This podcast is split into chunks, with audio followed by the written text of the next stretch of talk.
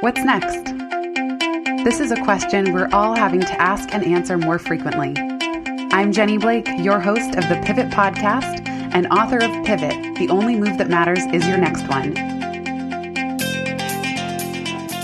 For show notes from this episode, visit pivotmethod.com slash podcast. If change is the only constant, then let's get better at it. Here we go.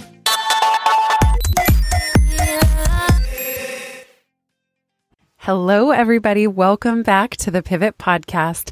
I am really excited to be here today with Keith McArthur, who is an author and entrepreneur who writes and podcasts about how to live better. Keith hosts the weekly My Instruction Manual podcast, and I was fortunate to be his first guest that he ran that episode when he launched his show. This is how we met. And I'm just really excited to know Keith and to know his story. And you're going to see why in a moment. A little background he previously worked as an award winning business journalist at the Globe and Mail, Canada's most prestigious newspaper, and as a senior executive at one of Canada's largest companies. He lives in Toronto with his wife, two sons, and a golden doodle named Quincy. Keith, that's not even fair. Golden doodles are like the cutest dogs I've ever seen. he is. He is super cute. They're like such a showstopper when they walk down the street. I just want to hug every single one. well, he walks. He he loves to pick up sticks, and when he has a stick in his mouth, he just walks oh like he's so proud and is like he's got such a little swagger about him. Yeah, so, so cute um, a little bit more on Keith and what we're going to dive into today. His youngest son, Bryson, has severe mental and physical disabilities due to an extremely rare genetic disorder. So we'll learn about Keith, what you've learned on that journey. And in a, in 2017, Keith's little sister gave him a second chance at life when she donated one of her kidneys that experience and his learning since has inspired his new book, which is called 18 Steps to Own Your Life Simple Powers for a Healthier, Happier You. Keith, welcome to the show. Thank you so much, Jenny. I'm excited to be here. Yeah, you, you have such a rich story. And when I say rich, I know full well that that has come with some major roller coasters for you. I would love to start with that sunny spring day that you describe in 2016 when the doctors gave you the news that your kidneys were about to fail. What happened? What went through your mind in that moment?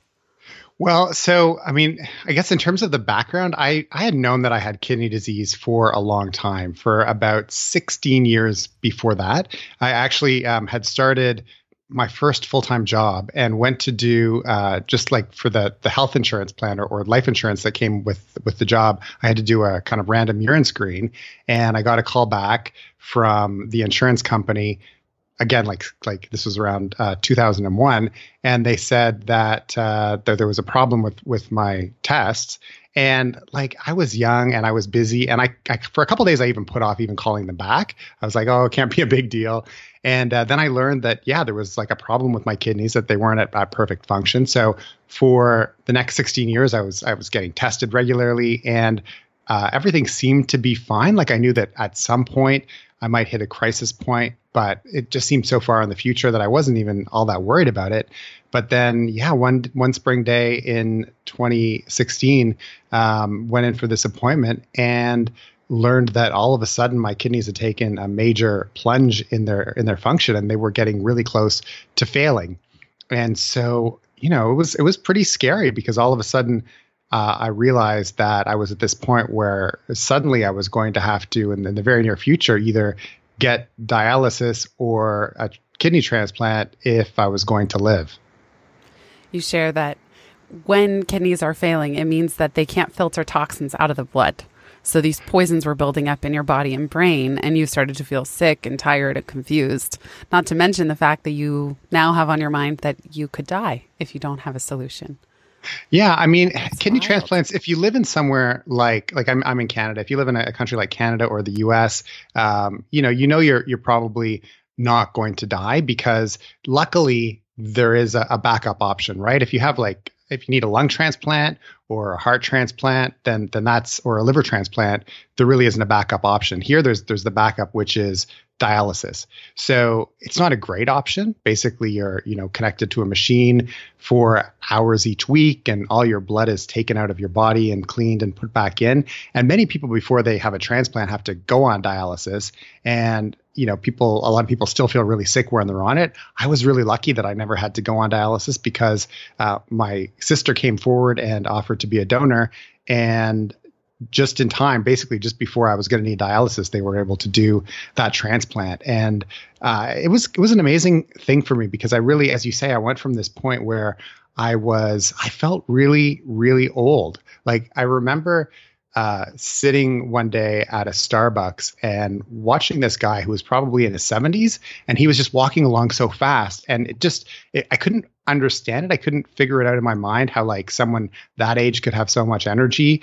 Where I was what like 30 years younger and just felt like I had none. Mm. Um, so so I really I really felt like I was dying and and you know again my my the toxins made my brain confused. Um, what what I could eat was really limited because so many healthy foods have have actual nutrients that are also toxins. So things like potassium in you know bananas or tomatoes or potatoes or avocados or whole grains or legumes like a lot of the things that you want to eat um, all of a sudden I, I, couldn't eat because too much potassium could kill me. Um, so so yeah there was a lot going on. And how old are you when you found out or how old are you when like when you 2016 when you saw that guy walking down the street uh, I was probably I was probably 44. Mm-hmm. It's so crazy that this news, the original news of your kidney health, came from this random test that you weren't even planning. You weren't just asking for this information. It just yeah kind of surprised you. And how did it come to be that your sister came forward? Did you ask her? Did you ask your family if they would donate, or did she proactively offer that? Because that's a big decision for her as she, well. She proactively offered, and I had another sister. I have two sisters. Both of them offered to get tested, um, and Stephanie, who was the the eventual donor, was uh, the the better medical match. Um, but I was actually my my first sister actually got tested. My, my other sister Fiona got tested first, and when it was determined that she wasn't a good match and uh, Stephanie was starting to go through the, the testing, I, I really panicked and I was worried like if it's not going to work out for Stephanie, um, is is anybody else going to come forward? And so then that's when I post started posting, you know, on social media and uh, reaching out to people I knew, just hoping that other people would offer. And I think you know my my insecurities came up because I was scared. Like, what if nobody wants to donate a kidney to me, and and I'm just going to have to be on dialysis forever? Um, but I was blown away at how many people did come forward, like relatives, cousins, aunts and uncles, friends. Um, there was even one guy that I'd never met in real life. He was someone that I had worked with about 10 years earlier and had done some conference, like maybe maybe two one hour conference calls with. And at the time we connected on Facebook and so we were still connected that way. And then you know he offered to get tested. So um, yeah, I was I was kind of blown away by the generosity of people. Oh, that is incredible. We know mm-hmm. from having you have a book and a podcast how hard it is to ask someone to like tweet a link about something you've created, let alone have the vulnerability of asking for something like kidney donation. Uh, wow. So that's incredible that your sister came forward and then how does life change? Like on the other side of this operation, you now have a, your sister's kidney in your body. So there's this probably some deep lessons in there. And even you say in the book that you had always been skeptical of self help books, thinking they were written by charlatans and mansplainers. that made me laugh out loud. and you know what? Um, so many of them are. yeah, but, but that afterward things really shifted for you. So can you take me to those first days and weeks after the procedure? Yeah. So, I mean, I think I think there's a couple of different ways to look at it. So, one is just in terms of of the physical changes. So, they do blood tests, you know, right after the transplant, the day after, and it's amazing how my kidney function, you know, you could just see it plummeting and getting close to the the failure line and being right on the border of the failure line. And then the very next day after the transplant, the function where, where, basically I go from having no functioning kidneys to having one really healthy one. It goes right back to almost normal. So that's that's amazing to see in the tests. Um, and you know, for for a little while, I still felt crappy, like I'd been uh, sliced open and um, couldn't, you know, it took a while to get my strength back. There was lots of pain. I was having trouble sleeping because of some of the drugs that I was on. But um, but yeah, things. I don't know if you if you could hear the sorry if you could hear the golden doodle in the background there. Must be Quincy. Now we know It's who Quincy. he is. We even talked about him. He's just making his presence known. That's right.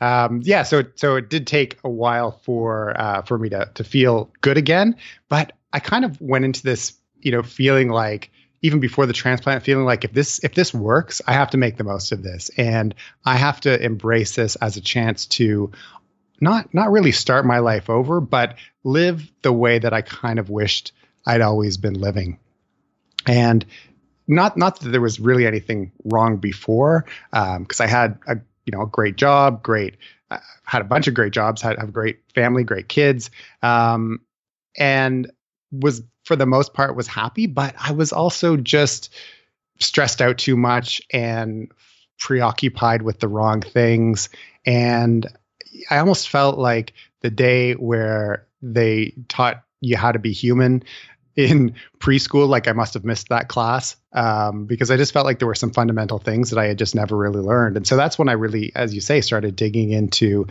self-help personal improvement self-improvement kinds of books. Um, and that's where i came across your book as i was starting to read all of these. And uh, and yeah really really just wanted to almost write uh, an instruction manual for myself on on how to live better eh, with every aspect from um, you know health and uh, organization and um, relationships like like sort of all of the important things I was I was kind of trying to teach myself. You make such a powerful point that it's not like you were unhappy before, but something was still missing. And I think, you know, you said even just low grade stress. You were married, you had kids, you had a family, you had had great jobs, but there's this low grade stress hovering. And even later in the book, you, you know, you say, well, we shouldn't have to wait until a, a life or death or near death kind of experience in order Yeah. to make a change. Why is it that people who haven't had to go through something like this, why do we allow that low grade stress? Or even for you, the 16 years from when you just the kidneys were were not performing at their peak, but everything was so so. Why is why is it so hard to pin down that low grade stress or what's missing and actually do something about it before an event like this?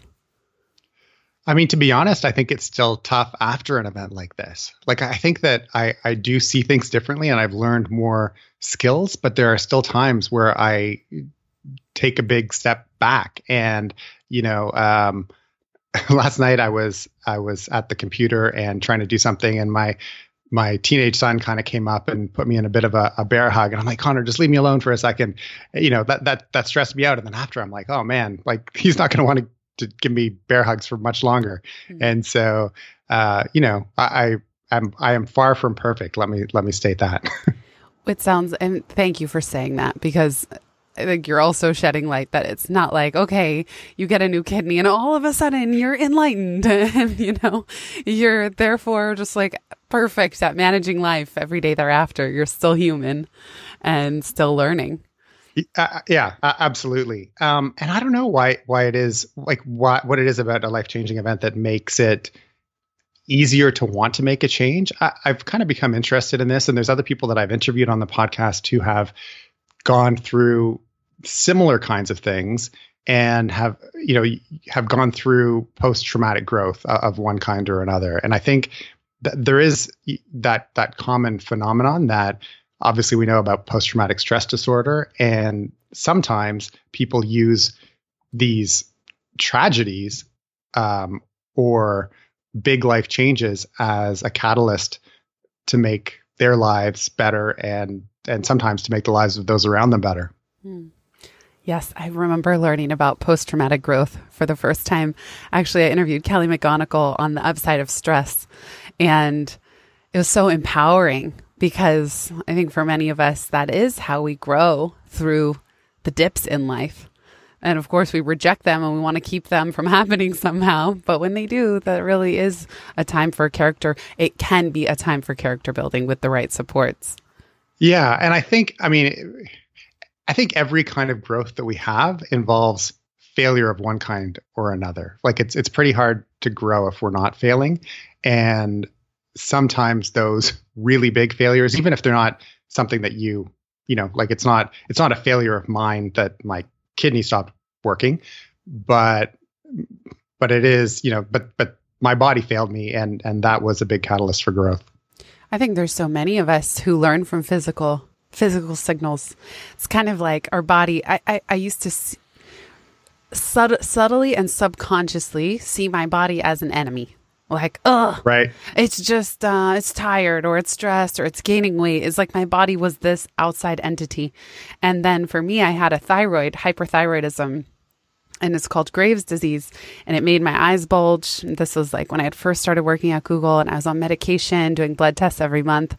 Then no sooner had I left my job, moved to New York, set up a whole new business and lifestyle for myself I stopped medication, never went back on it, and realized that was my aha that, okay, I can make changes and I can create a lifestyle and physical wellness that supports me. Because if that hadn't happened, and I'm not saying you can cure everything by changing lifestyle, but for me, it was this big wake up call.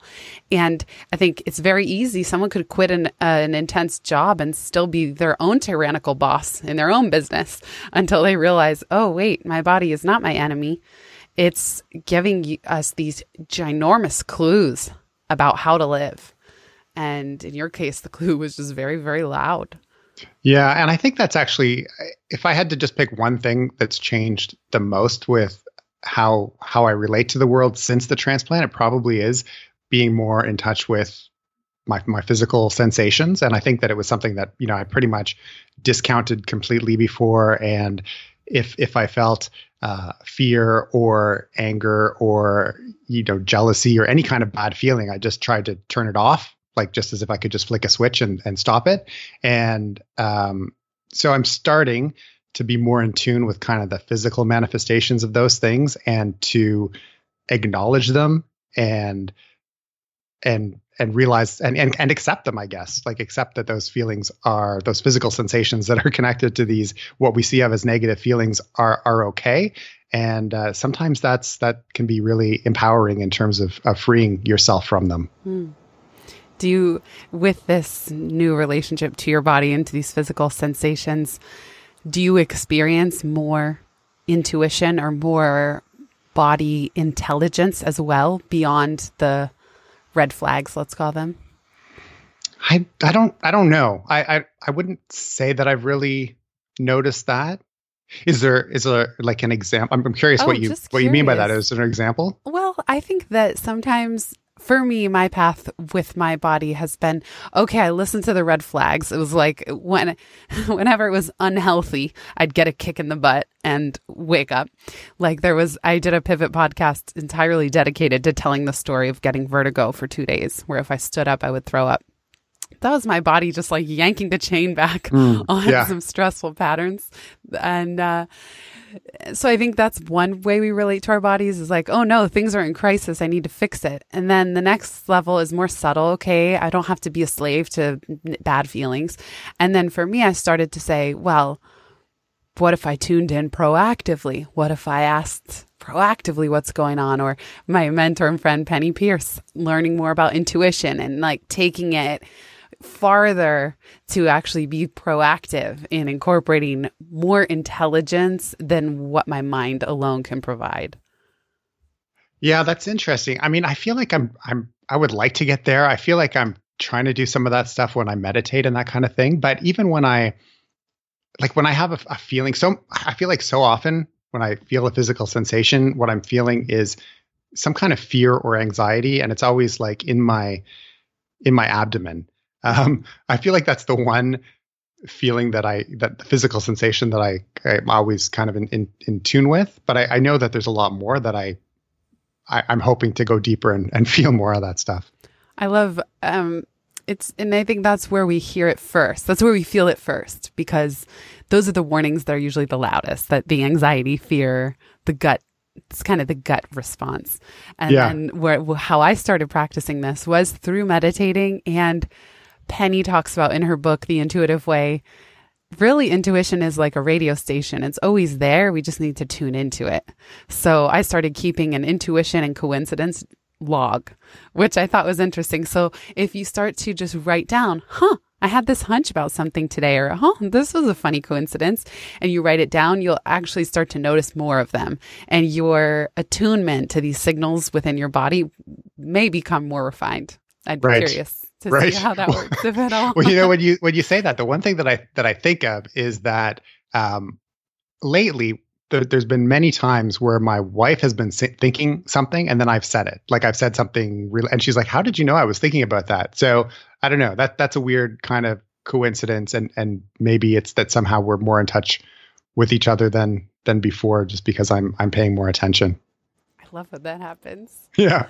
How, how has your relationship with your wife shifted as you've gone through this journey?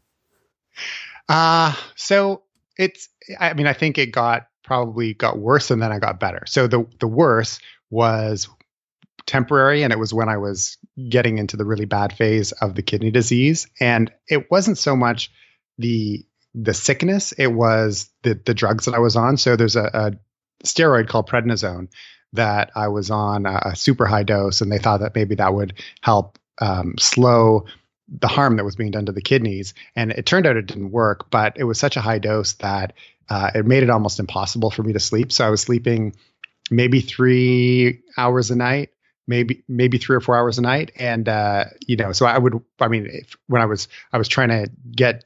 I just started my own business and I was trying to get some some books published, and so it was good from that perspective that I would wake up at at 3 a.m. and just couldn't sleep anymore and I would just go straight to the computer and work. But it it really took a toll on the people, my relationships with people around me, and uh, I, I, was angry with my wife and angry with my kids. Um, so so that was sort of the low. But after the transplant, things certainly got better. And I remember one day shortly after, my wife and I were uh, going on a, a, rare date without the kids, and she turned to me and she said, "You know, something's really changed. Like you just seem." different lately, and and so that felt good to me that that other people had, or or you know, the most important person to me uh, had noticed the change. Hmm. Yeah, you said in the book that people around you said you were kinder and more patient. Mm-hmm. big change. Yeah, yeah, and and you know, I think that was mostly um, when I say that I'm talking mostly about my wife and my older son mm. Connor. Yeah. Mm. That's so so amazing. And I think I can't even imagine when you're in so much physical pain and on medication and not sleeping. I mean, that's a completely different body chemistry than your normal kind of best self. Yeah, absolutely. I mean, the, the when I was when I had the kidney disease, there wasn't really any any physical pain per se. There was just the um, but but I couldn't sleep as you said, and there was this kind of fogginess to my brain, and then and then confusion, and uh, I was I was doing things like one day I went to turn the kettle on, which you know I, I would have done like every every single day, but for some reason it's an electric one. Instead of flicking the switch, I took it and put it on the burner and turned the burner on, and it was not one of those kinds of kettles. And and so uh, you know I blamed that on on the the foggy mind from the kidney disease. Yeah. I would say. yeah. Um, we mentioned, I mentioned in the intro that you have, he's now 11 years old, your son with special needs. Um, yeah. What have you learned being on that journey of raising a child with such severe mental and physical physical disabilities? I mean, I, have spoken to other parents and read. Even Martha Beck has done some really powerful book mm-hmm. writing about her son with Down syndrome, of the profound shifts that the parents experience going on that journey. So I'd love, I know this is an open ended question, but would just love to hear what, what you've learned along that way. Yeah, I mean it's it's interesting because it's been it's been really a hard journey, but I also feel grateful for it. Like it's this it's the craziest thing in the world because I know that um, it's it's never something that I would have wanted myself. And in fact, years before I had kids, there was a, a colleague that I knew um, and who had a, a, a, daughter with severe autism and, and she was a, a, teenager at the time but the autism was so bad that she wasn't able to, to communicate. And uh, i just remember thinking like that that would be the worst thing in the world and i don't know how he just seemed like a normal person and a positive person when he had that to deal with. Um, but but i really feel like going going through something like this can can change you and make you a better person and really make you focus on what matters. Like all the little things that used to seem like such a big deal um, were no longer such a big deal when I had this this one really big thing to focus on. Um, so so I can explain. My son has a condition called Grin one, and for about the first nine years of his life, we didn't know what it was. It was sort of an, basically an undiagnosed medical disorder that they suspected was genetic, um, and he went through all kinds of testing.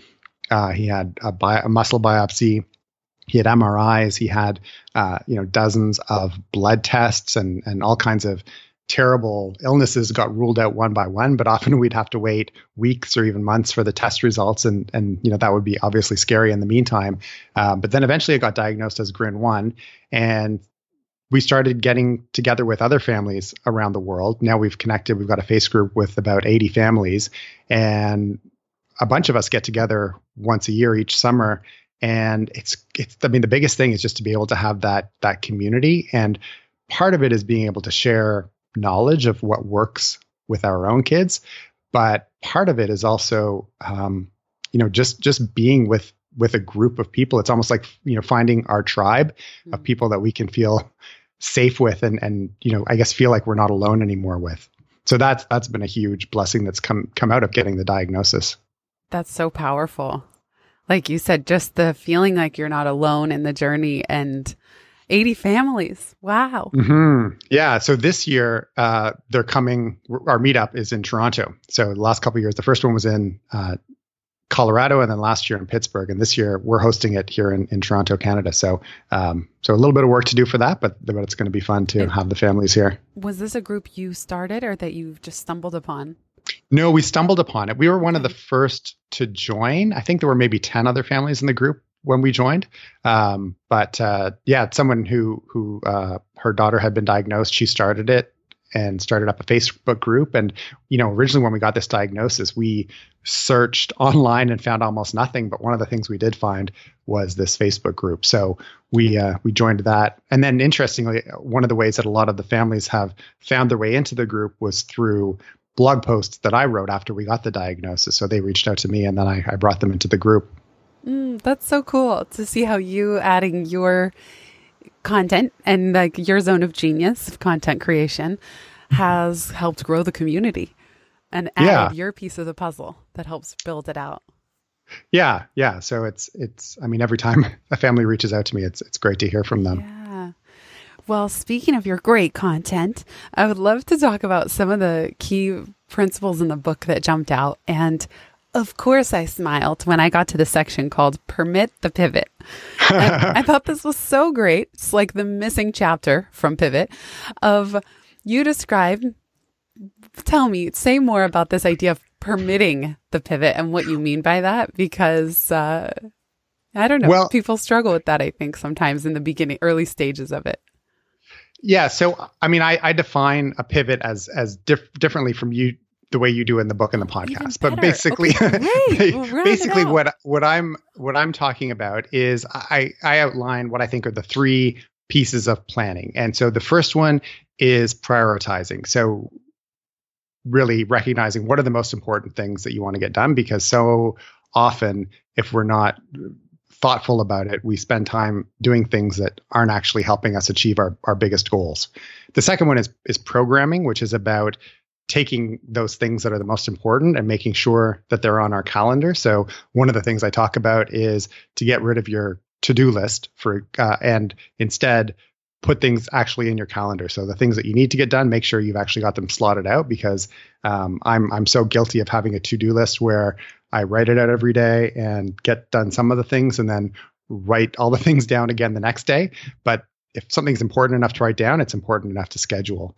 But then the third piece of planning is the pivot. And, and that's really just about being able to be flexible in your planning when things change. And this is something that I've struggled with uh, a, a ton. Like I, I, I can be really rigid in my thinking. And if I develop a plan um, and the environment, the circumstances change, I'm not always the best at at adapting and moving in a different direction. I like to, you know, stick with with this. So this is something that's really important for me, and I'll, I'll give you an example. Um, the last books that I did were a series of anthologies that are based on on fan based themes. So I run my own publishing company, and uh, so I had a book on the Beatles, uh, a book on the Toronto Blue Jays, and basically I was going to do. And this is the summer that I was getting sick that I was working on these. Um, but my plan was that I was going to edit two of them, and then I had freelance editors do another two of them. And then at the last minute, one of the freelance editors pulled out. But in my mind, because I had this plan where I had to have four books come out at the same time so that we could coordinate marketing, um, when this person pulled out, what I should have just done is said, okay, the plan has to change and we have to go with three books. But instead, and, and maybe this is partly because my my brain was going a bit um, crazy with the prednisone, but I really felt like I had to stick to the four books, and so I decided I would take on another one too. When you know I was already feeling sick and tired and really didn't have time to take on another title. And so basically basically what I talk about here is when the environment changes, just to be aware.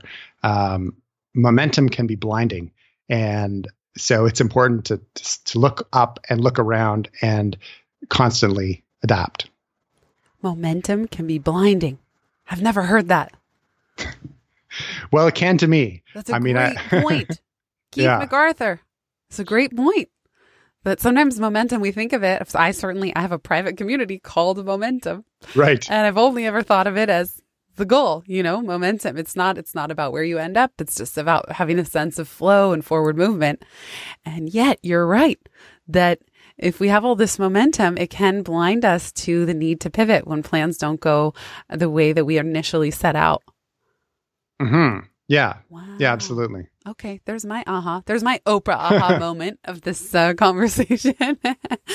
I love that, and just being aware that when we have momentum, I, you know, I have a friend who maybe she'll listen to this, but she's launching a podcast soon, and she was getting stressed about it and overwhelmed, and she just said, "You know what? I'm going to postpone the launch." It's like, great. That's the easiest time to postpone when no one's listening, you know? Yeah. So it's amazing how we do want to set these targets for ourselves and stretch and push ourselves. But then sometimes you just got to notice like no one's even going to be aware really. Maybe the people she interviewed, but that ultimately if it's going to create so much more ease for her in her process and her workflow, then she's making such a great decision. But if she was just blinded by the momentum and the deadlines and the timelines, she wouldn't have made that choice. Yeah, that well, I can definitely relate to that because I was going through the same thing when I was launching my podcast, and you know, I I I think there's differences of opinion, but some people say you should launch with at least three episodes, and so I got it in my mind that I had to do that. I had to launch with three episodes, and uh, and I was behind schedule, but I but I had announced that I was launching on a certain date with three episodes on my blog and I'd put out a preview episode. And so I felt like I just couldn't deviate from it because I, I, I had, and you know, quote unquote announced it, but a very small number of people, um, would have heard it and almost nobody would have cared. Right. So I think, I think it, you know, it's another reminder for me that, um, and that, and I think your friend did the right thing. yes, me too. Hmm. um, really this book, I mean, it's called 18 Steps to Own Your Life. What does that mean to you? What is, if you could just kind of sum it up for us, how do you define owning your life? So I think it means two different things. And one is the kind of literal meaning of own, which is possessing. So it's about being the one in charge of your own life. And I think that so often it's easy to just let life happen to us.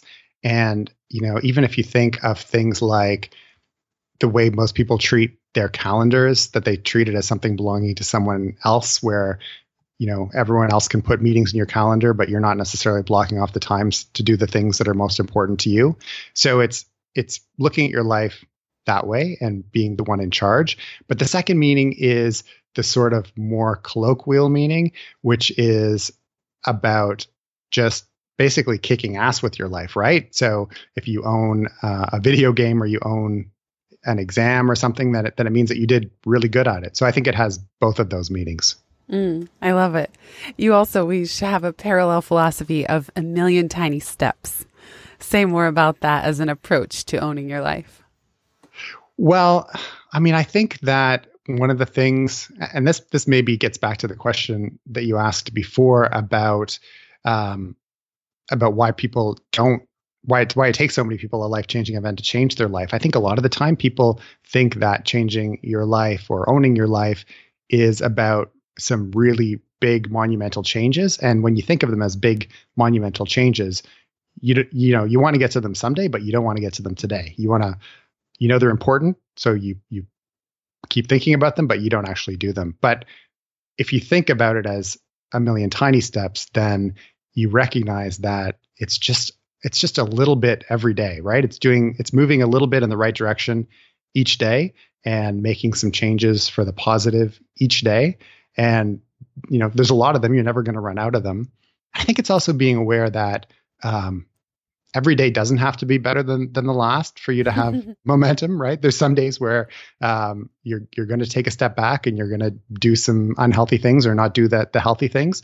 But if if each week or each month you're getting better, then then you're still moving in the right direction. So I think it's important to to take that that first tiny step, but then to just keep taking them as uh, day after day. I love what you said. I love debunking like myths out there. You know, like mm-hmm. I, everyone on this podcast, you're probably sick of me saying that I hate the phrase "I'll sleep when I'm dead," but it's true. Hate it. Uh, and another one is, yeah, every day make every day better than the last. I mean, sure, but I love what you just said. And if we could acknowledge and even look forward to the days that we stumble or take a step back, I've come to start reframing them as, wow, well, look how many days happened between that bad day and the one before it. It's like this, this, whatever area I'm focusing on learning or growing or practicing, I can actually see progress marked by the very day that I take the step back. Yeah. it's actually an indicator of progress and of effort in so many ways, regardless of how down we might feel in the moment. Right. Yeah. And and perfection is is a you know can be such a, a terrible and a terrible thing, right? It, it can get in the way of us continuing to make that progress. If we feel like we've like we've failed, uh, then w- because we've had a bad day, then it's easy to give up. Where it's so important to just keep moving forward. And I feel like I have so many voices in my head, but um, the perfection one is there every day. Like every day, I just have to tell it, no, no, don't worry. This doesn't need to be perfect. It doesn't matter what area. So it's also like just acknowledging we all have these voices. And this is why I love your story of just setting out to learn and to figure out what's really needed and what what has been most helpful for you on your journey to owning your life and to taking these million tiny steps without expecting perfection. Mm-hmm. Well, thank you. Yeah. Okay. And so, as you know, I always love to leave listeners with one piece of homework when they're done listening to this episode. What would you have people do? What's their first million tiny step? well, I was I was going to say because I know you asked this question because I listened to the podcast, so I was going to say that the homework is to take a tiny step, but not letting you off that easy. Now you're asking, no. so I I would say um, that the first step is really to make a choice to own your life, to make your life better, and you know, it, it, making a conscious choice is is the first tiny step, and it's it's often one that we have to keep making. That we're we're conscious and consciously making a choice to to make our lives better. Mm. So true and so well said. Keith McArthur, thank you. Thank you so much for being here. Uh, where can people find you if they want to keep in touch and check out your book and podcast? So the the book is available on Amazon. Um, they can find me at my I don't know if you heard that. So I'm, my book is available on Amazon. They can find me at myinstructionmanual.com. Uh, there's a chapter of my book available for download at myinstructionmanual.com slash free chapter, um, both the, an MP3 and a print version. And uh, I'm, I'm on Twitter at, at Keith McArthur and other social channels as My Instruction Manual. Awesome. Keith, you rock. Thank you so much for being here and for being so open and sharing your story. I really appreciate it. Thank you so much, Jenny. Great to talk to you as always.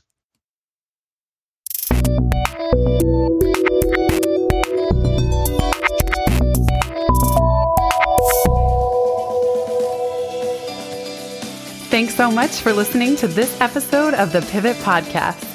Make sure you don't miss an episode or my insider tips and templates by signing up for Pivot List, a curated twice monthly newsletter where I share the inside scoop on what I'm reading, watching, listening to, and the latest tools I'm geeking out on. Sign up at pivotmethod.com slash pivotlist. Get show notes from this episode at pivotmethod.com slash podcast and connect with me on Twitter at Jenny underscore Blake. Remember, build first, then your courage will follow. Hasn't it always?